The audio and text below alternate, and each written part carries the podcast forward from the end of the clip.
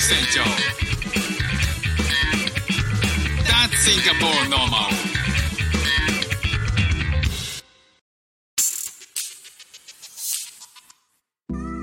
どうも、副船長です。シンガポールで4歳と5歳の息子の子育てをしている主婦です。このチャンネルは子育ての話や英語学習の話、海外生活で面白いと感じた日本との文化や価値観の違い、そこから改めて感じた日本のすごいところなんかをお話ししております。さあ、えー先日、あの、配信した回で、ベトナム旅行をしたっていう話をしたんですけども、今日はその続きでちょっと話をしたいと思います。今回、えっ、と、ホテルが、あのブティックホテルという、まあ、あのブティックホテルとシティあのシティホテルとかそのラグジュアリー系のホテルとかいろいろあるらしいんですけどもあの、まあ、改めてこのブティックホテルというものはあまり意識これまでしてこなかったんですけど、えー今回ねそのブティックホテルというのを泊まってみたんですよね。でブティックホテルってどういうものかっていうとどうやらこうい一あのセあの室客室数が100以下ぐらいのホテルを指すようででそのまあ100なのか分かんないですけどとにかくこう個数が少ない。で、えーそのホテルにホテルがチェーン展開してるわけじゃなくてそのホテルごとにコンセプトが全然異なる、まあ、要はオーナーの、えー趣向とか、えーオーナーがやりたいようなデザインとか雰囲気作りみたいなものとかもちろんサービスとかも含めて、えー作られているホテルらしいんですよね。まあなんか、えーあまりこう考えてなかったんですけど例えば東京だとトランクホテルとか、えーブティックホテルらしくて、まあ、存在自体知ってたんですけど、まあ、関わ仕事で関わったこともあったんで知ってたんですけどあ確かにそう考えてみるとうこう都市部にあって、えーなんか他のあの大きなホテルとは違って独特の雰囲気とデザインセンスがあってっていうものをそっかブティックホテルというのかというのがあと海外だとエースホテルとかねなんかおしゃれなホテルあると思うんですけど、えーそういったものが回答するらしいんですよね。で、えー今回そのブティックホテルというものに泊まって、えーなんかプールとかね遊んでたんですけどふと気づいた時にそのホテル、ま、あの一切アジア系の人が僕ら以外にいなかったんですよね。でまあベトナムのダナンっていう場所的に考えてえっ、とその欧米系の人たちばかりなんですけどわざわざおそらくヨーロッパとかから来るわけじゃないなと思うと多分まあオーストラリア系の人たちが多いんだろうなっていうふうに思っててはいたんですよね。でなんでこんなにアジア系いないんだろうなっていうちょっといろいろ考えててで、えーまあ、ダナンからダナンの市街地の方に、えー車で走っていく途中に、えーどんどんどんどん栄えてきてホテルが立ち並んでる場所があるんですよ。でビーチ沿いなんですけどそのビーチ沿いにはもう名だたる有名な、えーホテルがバーッと並んでいてでそういうところをにを見るとアジア系めちゃくちゃ多いんですよね。要はこうバスが止まってそっから、えー人がいっぱい降りてきてでそのね人たちはどこの国なんでしょうねなんか中国なのか、えー韓国なのか、えーおそらくうそういったアジア系の人たちが降りてくるのが見を見かけるんですよ。であの確かにですね考えてみたら、えーなんかシンガポールで、えー、と欧米系の方とある話ある時話をしてて、えー旅行でどういうところに泊まるの？みたいな会話になったんですよね。その時に、えーその方が「そうだねなんかチェーン系のホテルとブティック系のホテルを、まあ、半々ぐらいで泊まるかなとかって言ってたんですよ。ただまあその時にその概念知らなかったんでへえとか思ってたんですけどそっかそういうふうに選んで、えーそういうその趣味趣向があるホテルと、えーチェーン系のホテルと選んで泊まる感覚って全くなかったけど、まあ、今回ねこうチェーン系のホテルにアジア系の人たちがバーッと旅行で来るっていうことを考えるとどうやらこれはパッケージツアーをよく使うか使わないかっていう違いなんだろうなっていうのはなんとなく思ったんですよね。で僕も、えー、シンガポールから、え、近隣のアジア諸国に行く時っていうのはパッケージツアー使わずに、えー、飛行機とホテルだけ取っていくっていう旅行なんですけど、まあ、これまで、えー、割と遠めな旅行に海外旅行とかに行く時っていうのはパッケージツアーを使ってたんですよね。逆にこう飛行機を取ってホテルを取るっていうその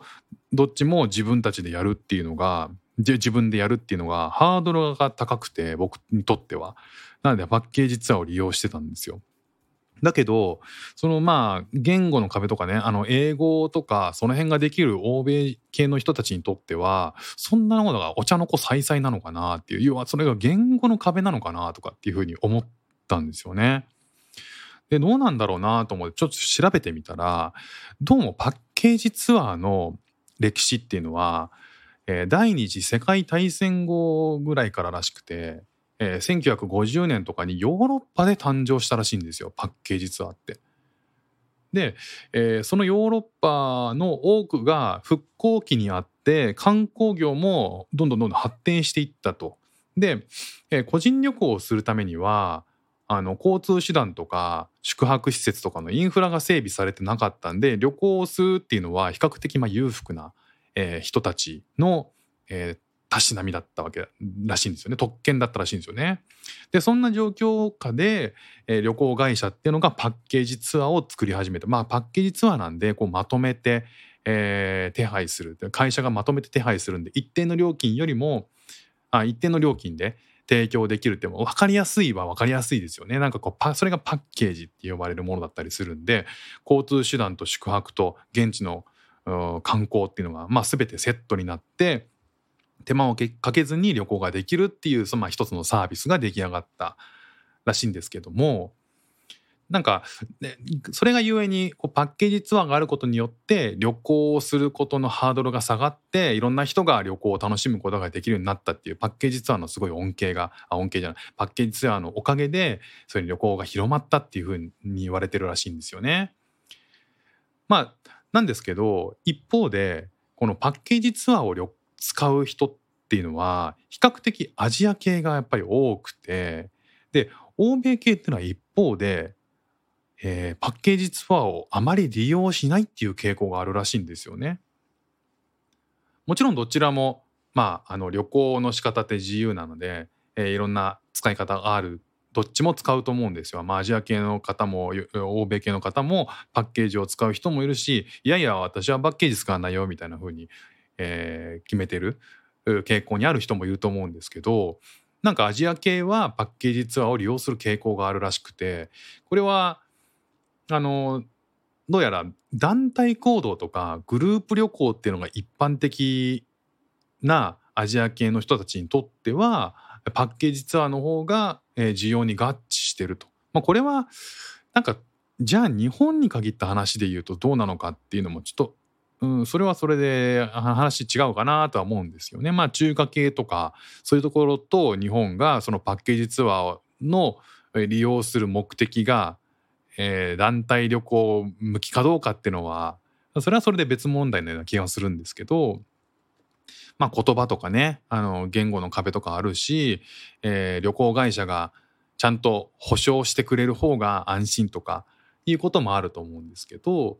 だから一方ではあの欧米系の方は個人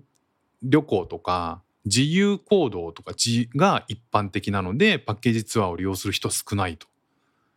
いうことらしいんですよね。まあ、一般的な傾向っていうことなんですけど、まあ、そう考えるとその現地で言葉が喋れるようになって現地でねなんか、まあ、少なくとも英語が結構ちゃんとしっかり喋れるような人たちにとっては、えー、申し込みのハードルももちろん下がるだろうしパッケージツアーを比較的使わないで旅行する人っていうのも増えて多いんだろうなっていうふうに改めてまあ思いましたね。なんか僕もねあの昔英語が全然全くと言っていいほど喋れなくて何回も頓挫して挫折してるんですけどそういう時に無駄に、えー夢描いてたのはパッケージツアーを使わずに飛行機とホテルだけと自分で取って旅行するってことだったりしたんですよ。だからまあそういうふうにそのパッケージツアーによってあのだからパッケージツアーを使うとどうしてもこう大きいキャパシティのあるシティホテルを選ばざるを得ないだろうし逆に言うとその、えーブティックホテル系とか自分で趣味趣向があるようなところを選ぶっていう場合はパッケージツアーだとなかなか乗りにくいってこともあってあだからまあそういった理由から僕が行ったそのホテルは、うん、パッケージツアーに該当してなかったりとか提供してなかったりとか自分で申し込んだあの欧米系の人たちが必然的に多くなっていくのかなっていうふうにまあなんとなくちょっと思いましたよね。皆さんね旅行する時どんなホテルに泊まるでしょうか？これブティックホテルっていうのが僕はなこれまで概念として頭の中に、えーなかったのでこれから旅行する時っていうのはこれが、えーシティホテルとかチェーン系のホテルなのかブティック系のホテルなのかもうそういうところもねこうでブティック系のホテルだったらどういうところにサービスのオリジナリティを置いてるのかなとかなんかそういうこともちょっとねあの先行理由に加えていくとまたちょっと旅行の楽しみ増えるかなっていうふうに思いました。え今日は、えブティックホテルと、えーチェーン系ホテルの違い今回ね初めて知ったのでそういった話をしてみました。ということで今日も聞いていただきましてありがとうございました。フック船長でした。じゃあまたね。